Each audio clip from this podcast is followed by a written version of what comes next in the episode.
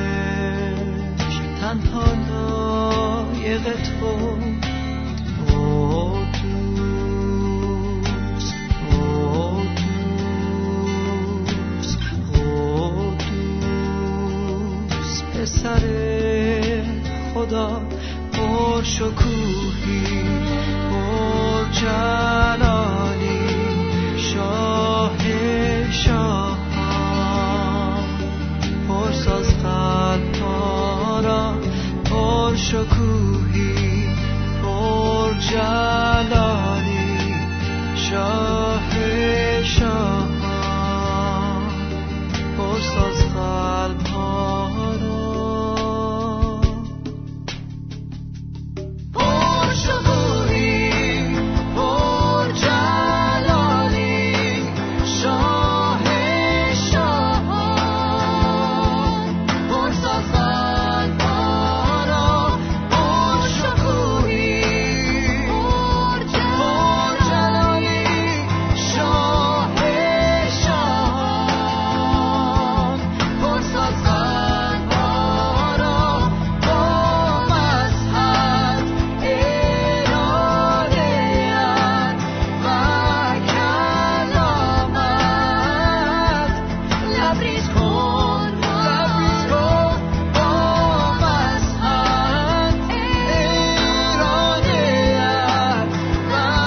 کلامت لبریز کن ما را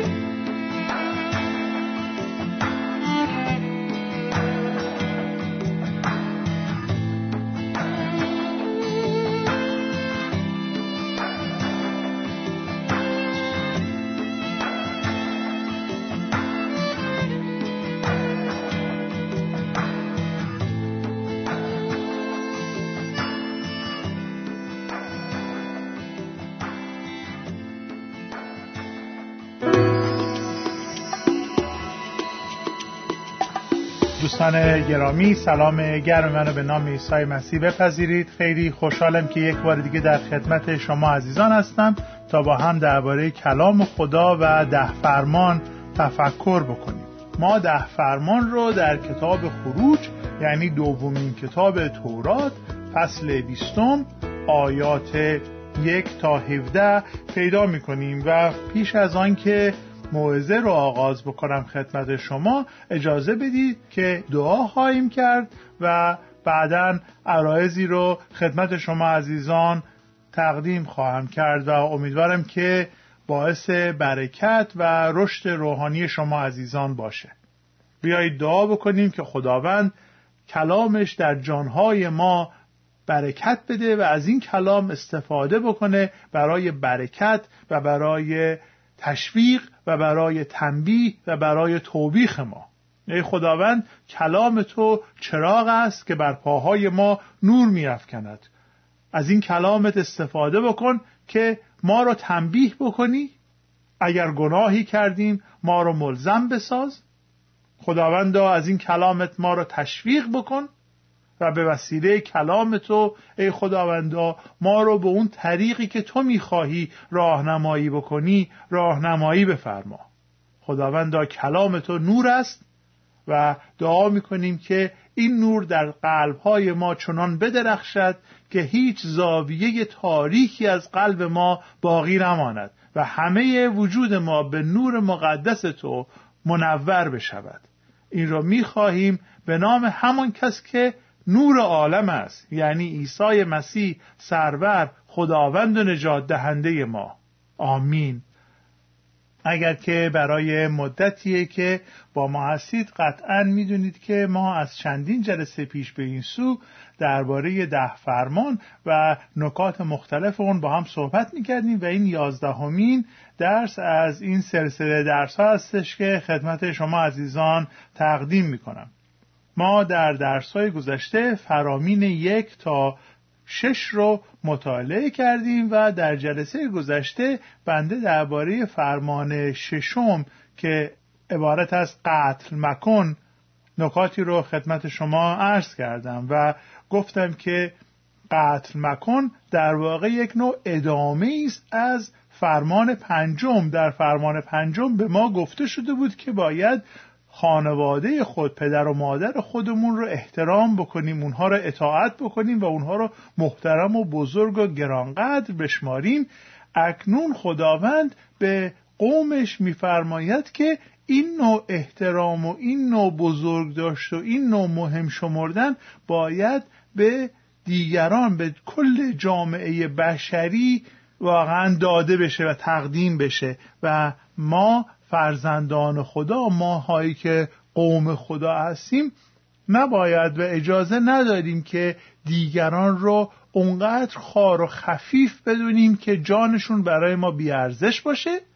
و خودمون رو اونقدر بزرگ و شایسته بدونیم که اجازه داشته باشیم و به خودمون این اجازه رو بدیم که بریم جان مردم رو از اونها بگیریم عرض کردم که در زبان عبری این کلمه ای که در اینجا به کار رفته مراد قتل عمد با نقشه قبلی و برای صاف کردن حساب کتابا و انتقامگیری و غیره هستش و خداوند میفرماید شماهایی که قوم من هستید شماهایی که من براتون این بهای بزرگ رو دادم و این گونه به طرز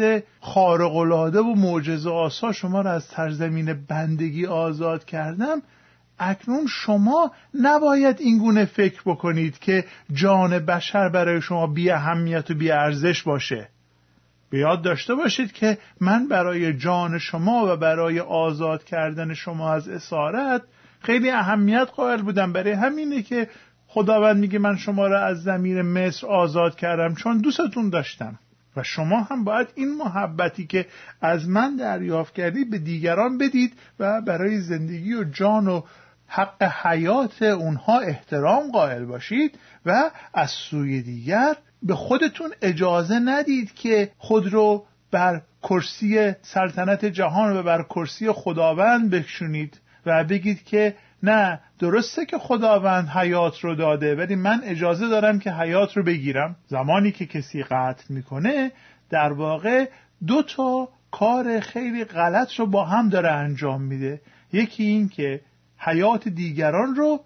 بی ارزش و ناچیز قلمداد میکنه که این واقعا غلطه و خداوند میگه که انسانهایی رو که من به شباهت خدا آفریدم رو شما نباید بی ارزش قلم داد بکنید در جای دیگه به ما میگه همسایه خود را چون نفس خیش محترم بدار محبت کن اگر من برای خودم ارزش قائل باشم باید برای دیگران هم ارزش قائل باشم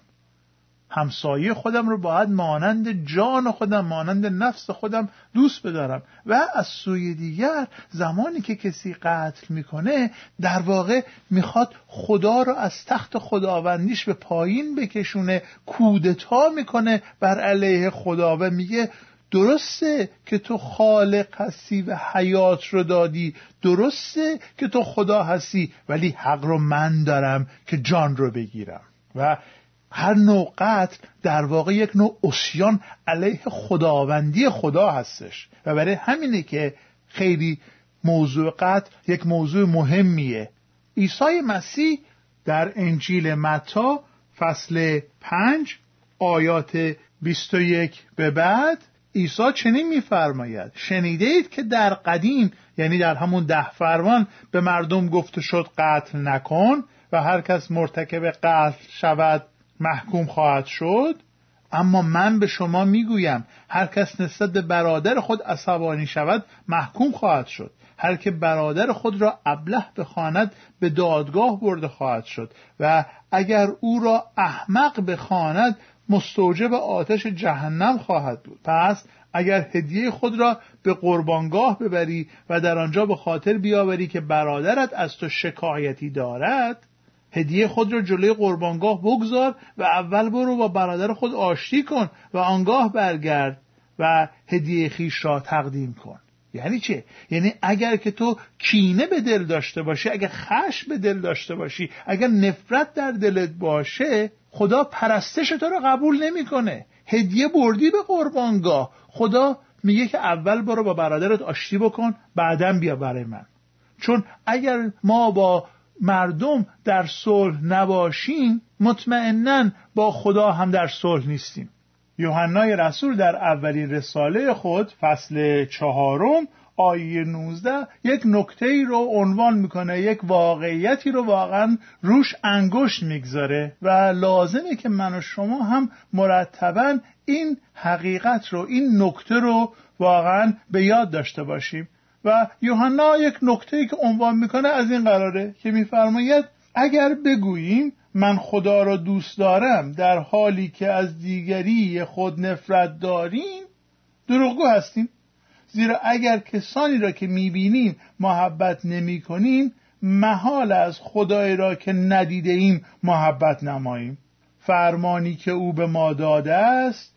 چنین است هر که خدا را دوست دارد باید دیگران را نیز دوست بدارد چگونه ممکنه که من ادعا بکنم که خدا را دوست دارم و بنده خدا هستم و فرزند خدا هستم و محبت خدا را دارم در صورتی که برم از دیگری اونقدر تنفر داشته باشم که حاضر بشم اسلحه بردارم و اونو بکشم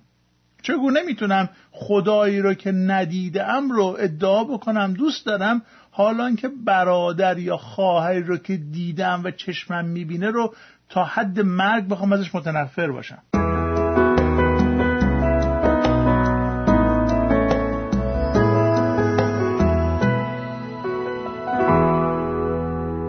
ببینید ما در برنامه گذشته راجع به خشم کمی صحبت کردیم و تفکر کردیم و گفتم که ما امروز میخوایم درباره خشم بیشتر تفکر کنیم اصولا سه نوع خشم وجود داره یکی خشمیه که سرکوب شده باشه دوم خشمیه که با نفرت توأمه و بالاخره خشمیه که در پی انتقام گرفتن باشه خشم سرکوب شده به چه شکله اگر که با کتاب مقدس و داستان ایوب آشنا هستید من فکر می کنم که یک نمونه خیلی بارزی از خشم سرکوب شده رو در اون داستان مشاهده می کنید ایوب چندین خبر خیلی بد رو پشت سر همدیگه دریافت کرد بلاهای زیادی رو کشید و زمانی که در درد و ناراحتی و غم و ماتم و عذاب بود خشمگین شد ولی به خدا و به محبت خدا شک نکرد تا اینجای قضیه همه ایوب رو واقعا تحسین میکنن که این مرد چگونه در طی در حین این همه سختی واقعا به خدا وفادار موند و ترس خود را از خدا به نمایش گذاشت ولی وقتی که دوستانش اومدن و به او تهمت زدند و گفتن که ایوب تا حتما یه کار بدی انجام دادی که خدا تو رو تنبیه کرده خب اون موقع دیگه به قول معروف آمپرش زد بالا و شروع کرد به خدا تهمت زدن و این نمونه یک خشم سرکوب شده هستش زمانی که عصبانی بود باید همون دقیقه اول به حضور خدا میرفت ولی سعی کرد که خودش خشمش رو کنترل بکنه و زمانی که اختیار خشمش رو خواست خودش در دست بگیره اینجوری شد که وقتی که حد تحملش سر رفت یه گناه خیلی بدجوری انجام داد ولی خب خدا بخشیدش و ما در آخر داستان ایوب میخونیم که چگونه ایوب برای دوستانش شفاعت کرد و چگونه خدا در ایام آخر او رو بیشتر از اولش برکت داد یک نمونه خشم دیگری داریم که عرض کردم خشم توأم با نفرته و این خشم عمدتا منجر به حس افسردگی میشه ما در داستان پسر گم شده در انجیل لوقا فصل 15 هم یک نمونه از این خشم رو مشاهده میکنیم برادر بزرگتر زمانی که برادر کوچکش به خانه بازگشت انقدر از محبت پدر نسبت به برادر گم شدهش خشمگین شده بود که حتی نخواست وارد خانه وارد مهمانی وارد جشن بشه و بیرون خونه موند و سومین نوع خشم که اون هم به نوبه خودش خیلی خطرناکه خشم انتقام جویانه است خشم تلافیگره افرادی هستند که از بدی دیدن دشمنانشون خوشحال میشن افرادی هستند که انتقام کشیدن براشون یک لذته و افرادی هستند که میشینند و نقشه میکشند که چگونه به اون فرد که ازش ناراحتن بیشترین ضربه رو وارد بکنن و برای همینه که عیسی مسیح میگه خشم گرفتن مانند ارتکاب قتله هیچ فرقی نمیکنه اگر شما در دل خودتون نسبت به کسی خشم بگیرید اینگونه که عرض کردم انگار اینکه شما کشتیدش انگار اینکه شما برداشتید اسلحه رو گذاشتید تو مغز طرف رو شلیک کردید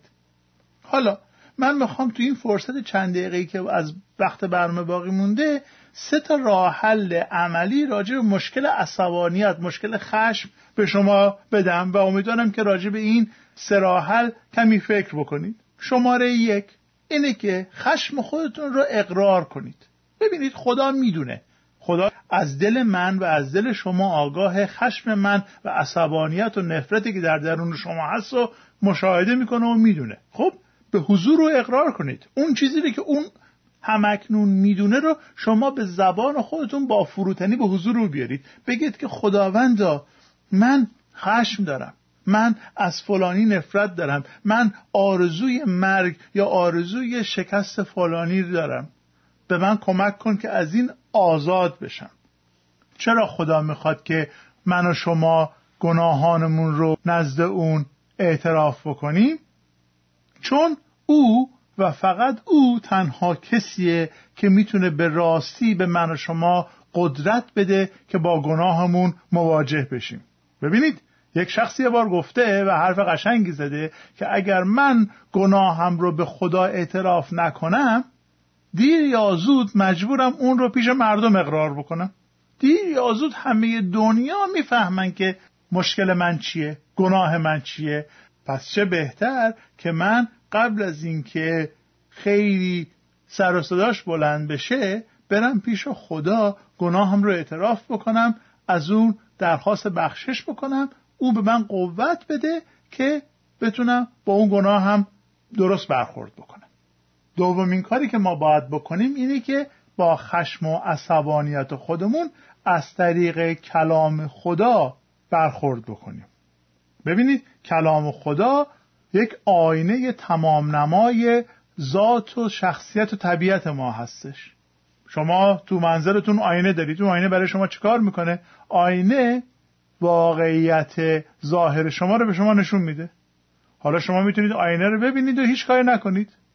من صبح خواب بلند میشم میبینم نصف موهام به طرف شمال شرقیه نصف دیگهش به طرف جنوب غربیه خب بگم به به به به ول کنم برم نه ولی میتونم که از اون آینه و از اون تصویر واقعی که آینه در اختیار من گذاشته استفاده بکنم و به وسیله آینه ظاهر خودم رو مرتب بکنم کلام خودم به همین شکل برای ما آینه هستش زمانی که در افسسیان فصل چهار آیه 26 کلام خدا به ما اینچنین میفرماید اگر عصبانی شدید نگذارید خشمتان شما را به گناه بکشاند و تا غروب آفتاب باقی بماند کلام داره به ما میگه که عصبانی شدن یک چیز خیلی طبیعیه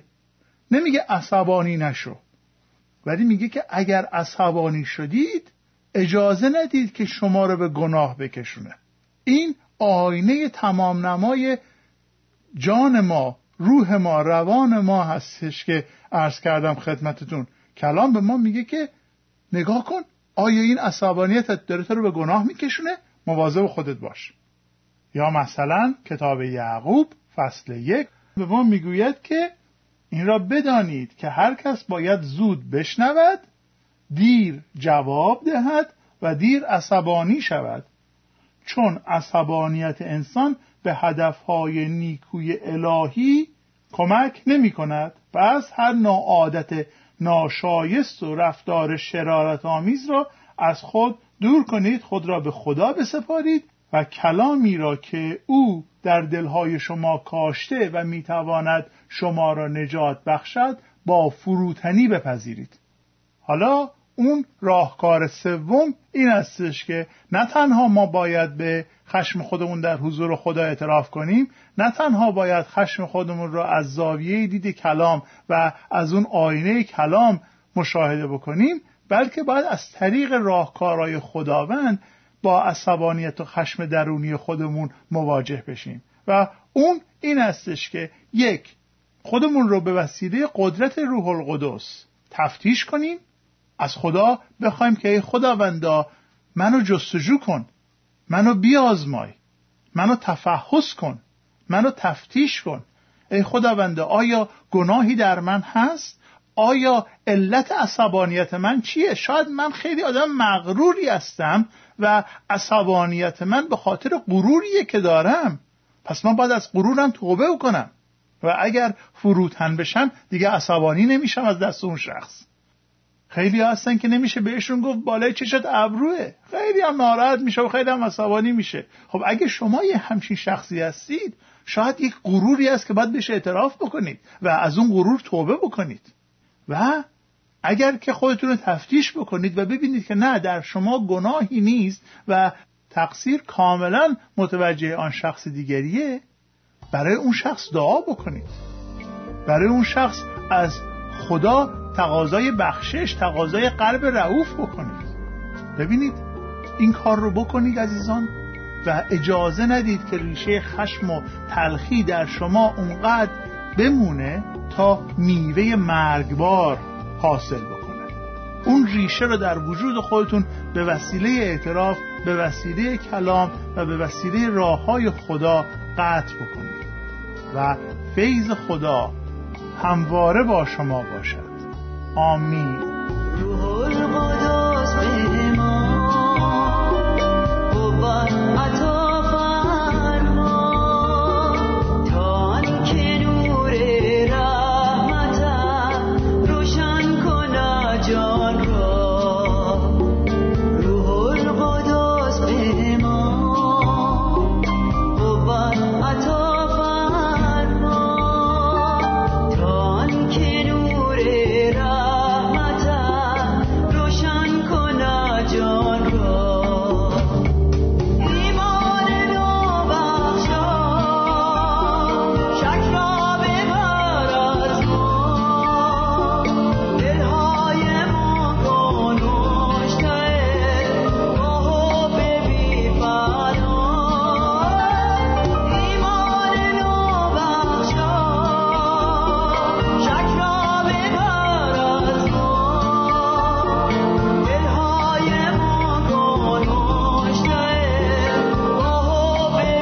فنا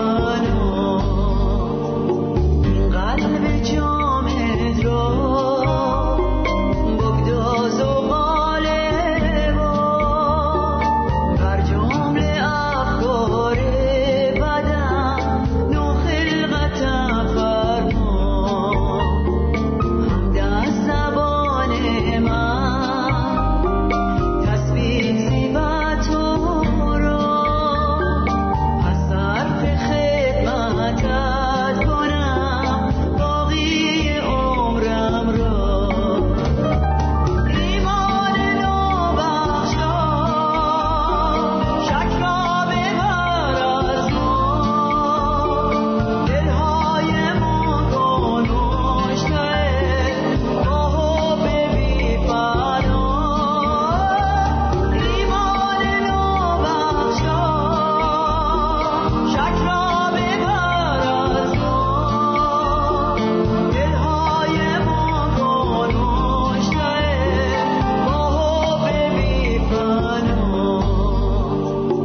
بی فنا